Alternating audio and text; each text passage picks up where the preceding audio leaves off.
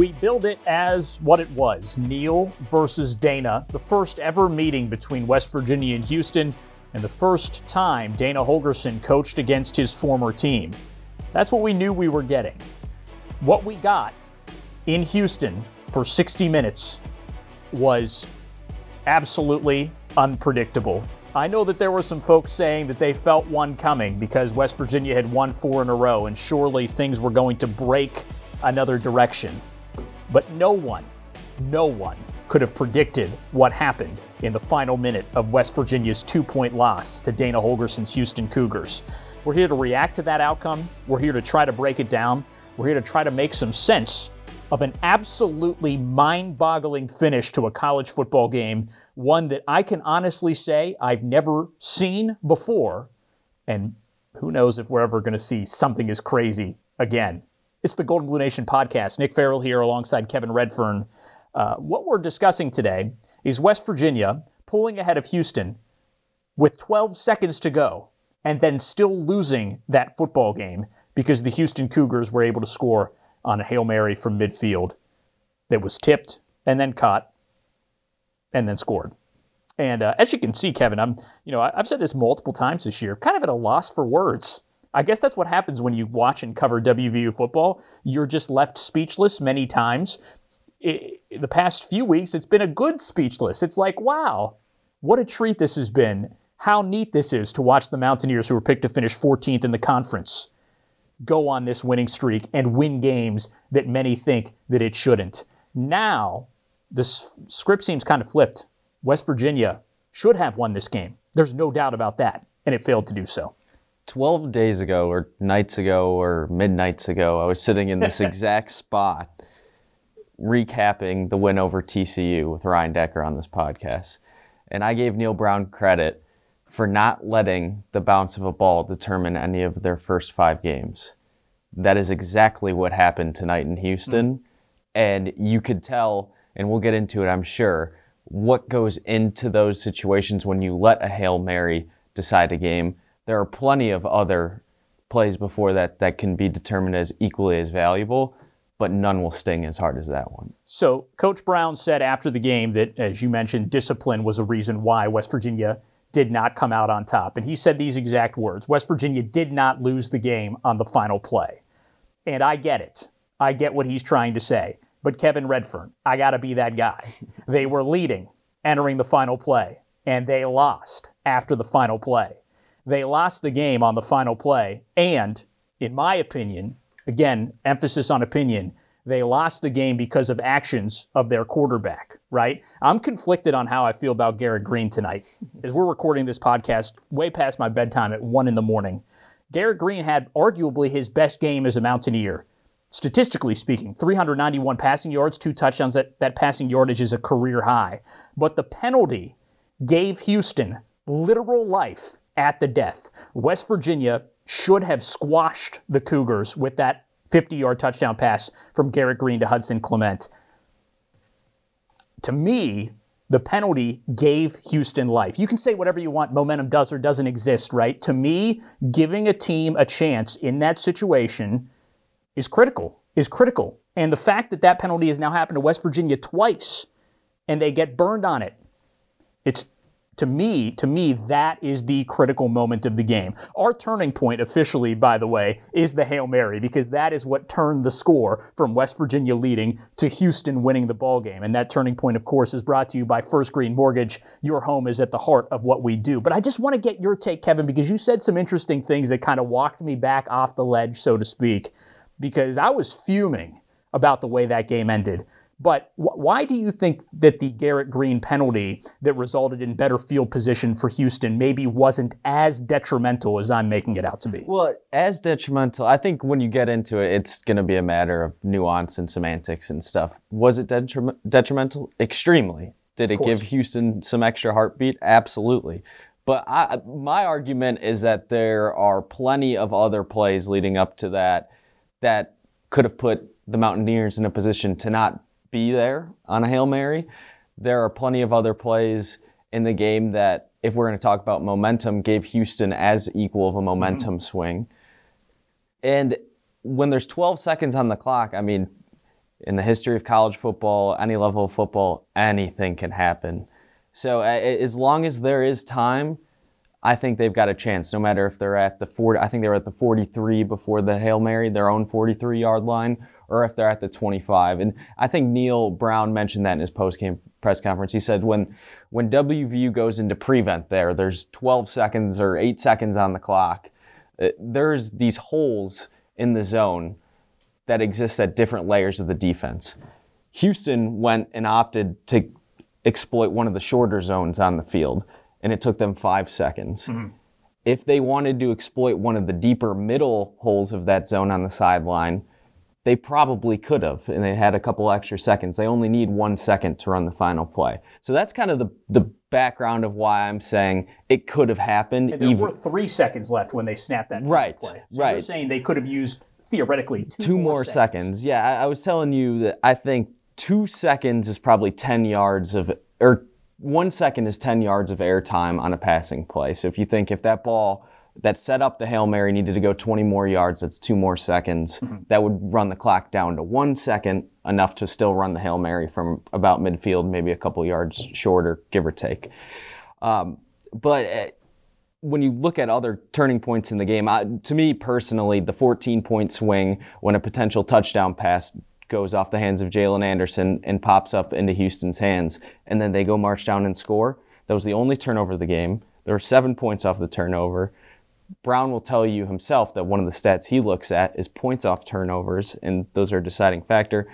There were seven points off the turnover. You lose by three. To me, that is probably the reason why they lose the game. Yeah, really 14, right? The, yeah. the hidden number there is 14, mm-hmm. and you just hit it, right? I mean, Jalen Anderson bobbles that ball at the goal line or even in the end zone, right? And so uh, that that is a huge sequence. The number of missed tackles that West Virginia had in the game is important. What about just the the inability to move the ball on the ground? I don't remember what C.J. Donaldson's final rushing stat was. Do you have it by chance? Yes, it, I believe it was 67 yards rushing. It was 66 yards rushing on 17 attempts. So kind of on par with where he's been at the last couple of games. And the expectation out of the WV facility is that his production needs to increase. Right. It's why this over. Uh, over the off week, and Neal said this on his radio interview with Tony Caridi before the game. That's why they sent C.J. Donaldson home for a couple of days, mm-hmm. uh, whereas a lot of people stayed in town during the off week. They just wanted him to get his feet right, his mind right, after seeing a couple of his buddies have really drastic situations against TCU. Um, but the expectation going forward is still they're going to need to get CJ Donaldson above that 3.5 to 3.9 yards per carry. That's too low for him. Right, and he's been stuck on that number mm-hmm. just about all season. So, you know, I do just want to go back really briefly to what you said, right? I hear you mm-hmm. on the if if they needed to go 80 in the final 12 seconds without the Garrett Green penalty. Like let's just hypothetically say it's a touchback they could have done it with the amount of seconds on the clock. I get that. But to me, and I don't have an exact number, Kevin, the statistical probability of them going that extra distance has to be lower, right? right? Oh, 100%. Be- because, yeah. because they have to take a further shot twice, right? Mm-hmm. Because maybe they don't get to midfield to throw the Hail Mary. Maybe it's a 60 yard play. Right. And even if it's completed at the five yard line, maybe you don't score, yep. right? So, so I don't know. I don't know. Um, I'm just gonna I'm gonna go out here and just say this: there will be no convincing me oh, of that. I, I just you I just and a lot of other right. people. I, I, can't I can't get there. Like mm. I hear the math, I hear the rationale, I get it. You cannot you cannot give a team life in that in that specific moment of a game. And, and, and that's what West Virginia did. Now, I do want to go to one bright side really quickly before we listen into Coach Brown's postgame press conference. I mean, he sums up a lot of this stuff probably better than we can. But there, there's one thing that I'm not really sure was touched on adequately in the game or after the game because of the way the game ended. But West Virginia's passing game did a lot of damage tonight, and that Garrett absolutely deserves credit for that. He threw very few bad balls. Even the pick was absolutely not his fault, right? It was, if anything, a terrific defensive play in the end zone to come away with an interception. Um, but you picked up on a really crucial thing. They've moved Devin Carter from the outside to, to inside, mm-hmm. and and that seemed to really open up the passing game for West Virginia. Right, and when Hudson Clement had his big game against Duquesne, it was going to be where does he fit into the depth chart? Are they going to move him to slot? And that wasn't the case. They kept him on the outside. So now you've got this weirder dynamic, right? You've got Hudson Clement, who's he's got he's a good route runner. He's got good speed. He's on the outside, and then you stick the bigger Devin Carter, more of your traditional X, on the inside on the slot, and it worked out perfectly for them today. Devin Carter coming into tonight's game had five total receptions of 15 plus yards in his previous four games played this season. Tonight, he had four catches of 15 plus yards, what they deem as an explosive play. So, at, and I think he finished five receptions over 100 yards. One of his best, er, his best game as a Mountaineer. He will stay there for the rest of the year, likely. And one thing I also picked up with that is when Garrett Green's on the field healthy and Devin Carter's on the field healthy, Carter's Green's number one. You can go back to Penn State, and that's probably the last time that we saw both of them healthy on the same field at the same time. Carter missed the Duquesne game. Green goes out in the Pitt game. So they haven't really been on the same page health wise since that first game, but now it looks like they are, and that could become the focal point of the WVU offense. Yeah, that's a really terrific point. I mean, we, have seen West Virginia struggle to find that number one target, right? Clement did the work against Duquesne, but that's an FCS opponent. He has shown sparks since, should have had a touchdown against TCU, did have one against Houston. Preston Fox had a really terrific catch right. in the first half against the Cougars. Um, so West Virginia's weapons on offense are getting there in the passing game should say. Uh, but but as you alluded to previously, the running game is just not really where this team would thought it would be.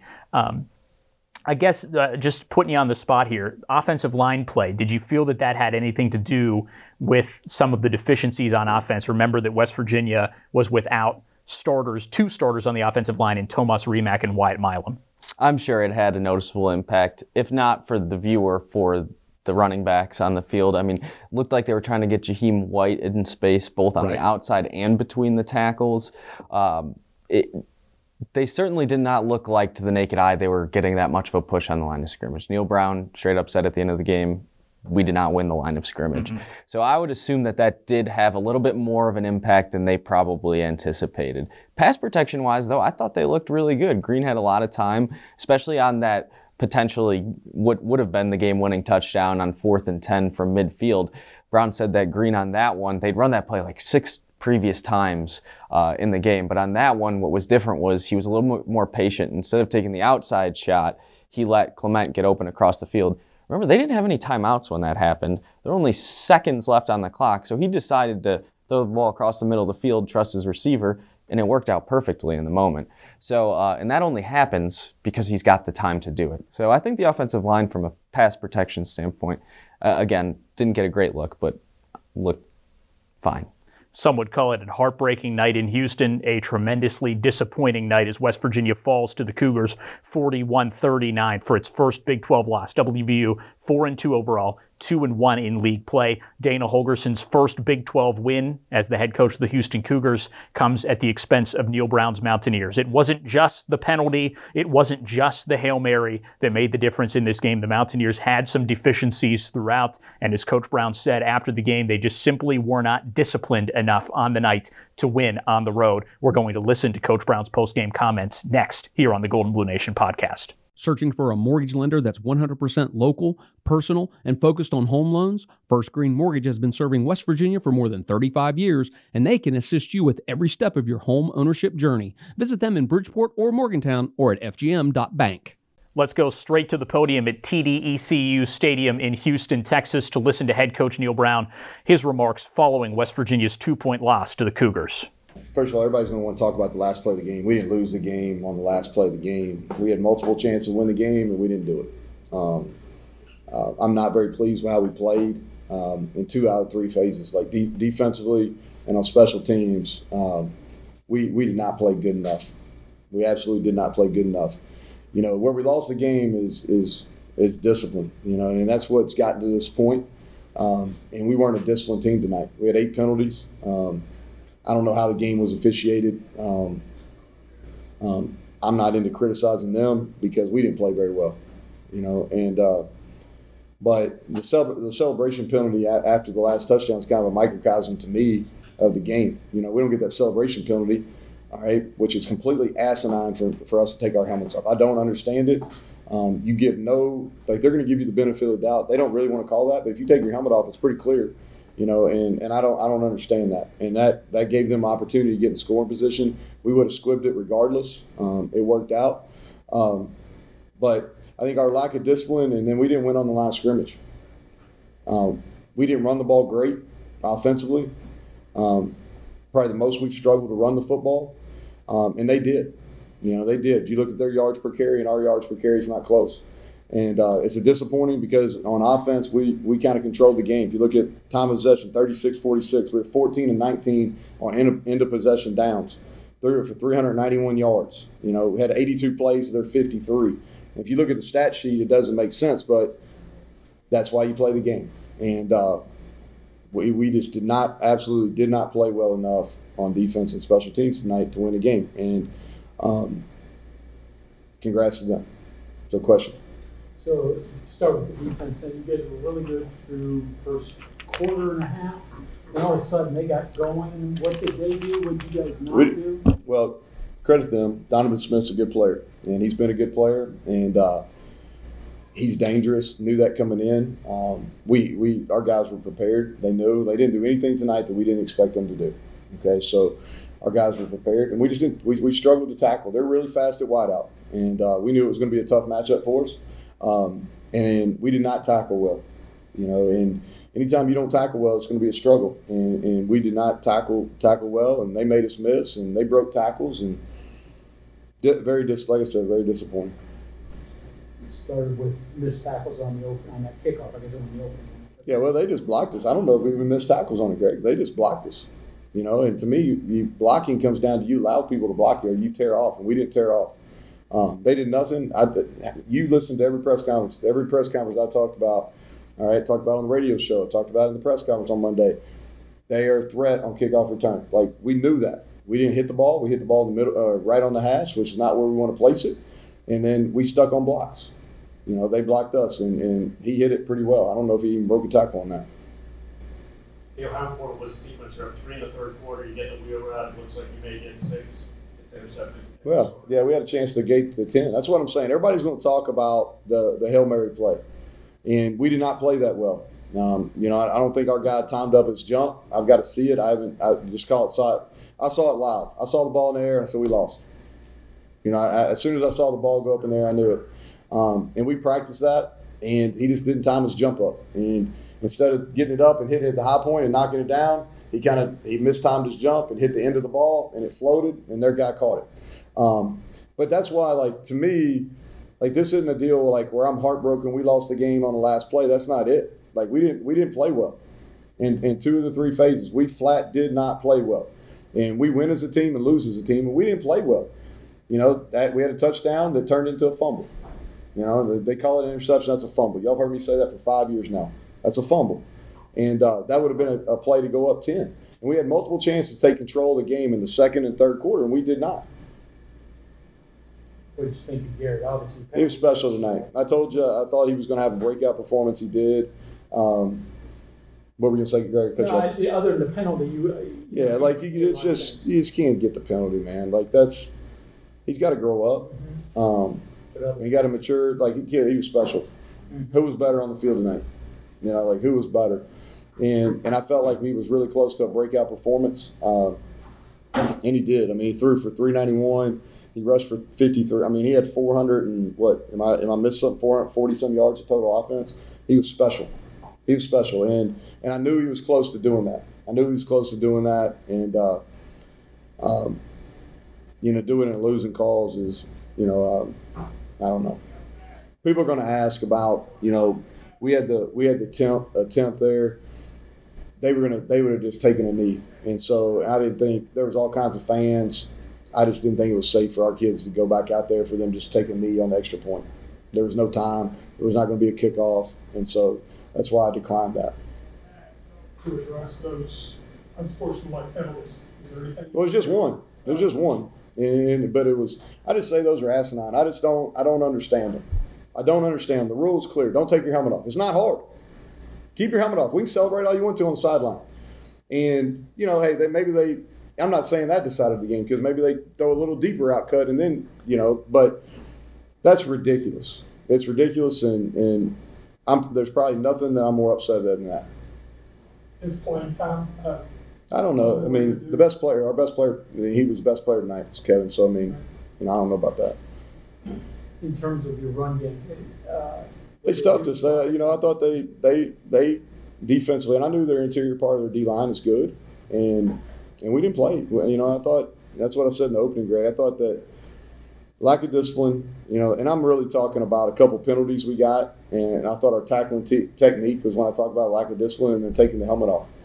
Um, and then the second thing is I didn't think that that we we we should have been much better on the line scrimmage on both sides. You know, for them to run the ball like they did on us, um, and then for us not, you know, our yards per attempt was not what it needed to be.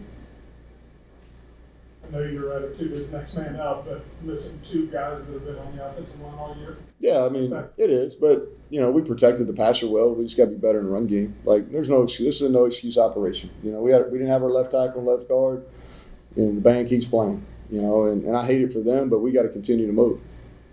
What was your thought process on fourth and ten that turned into a go ahead score Hudson? No, this is a play we ran. Um, we didn't execute it. We I think it's about the I don't know sixth or seventh time we ran the the play. Phenomenal throw. Garrett was just a little bit more patient in the pocket because he'd been throwing it to the outside guy, um, and he just had some he had some patience. And then Hudson made a great run after the catch.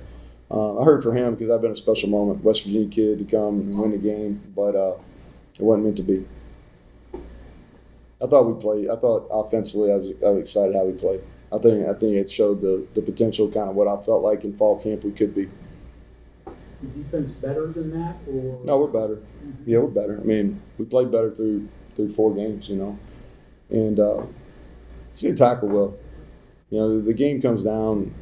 I heard Dana say this the other day, and he's right. It's blocking and tackling. And we didn't block as well, and we didn't tackle. And um, and I'm not trying to oversimplify. We just did not tackle very well defensively. And some of it is their skills really good, but we just didn't tackle well. So that's Coach Brown's postgame comments following the loss to Houston, using a number of different adjectives to describe his distaste in the Hail Mary as well as the penalty that gave Houston better better field position leading up to the final play.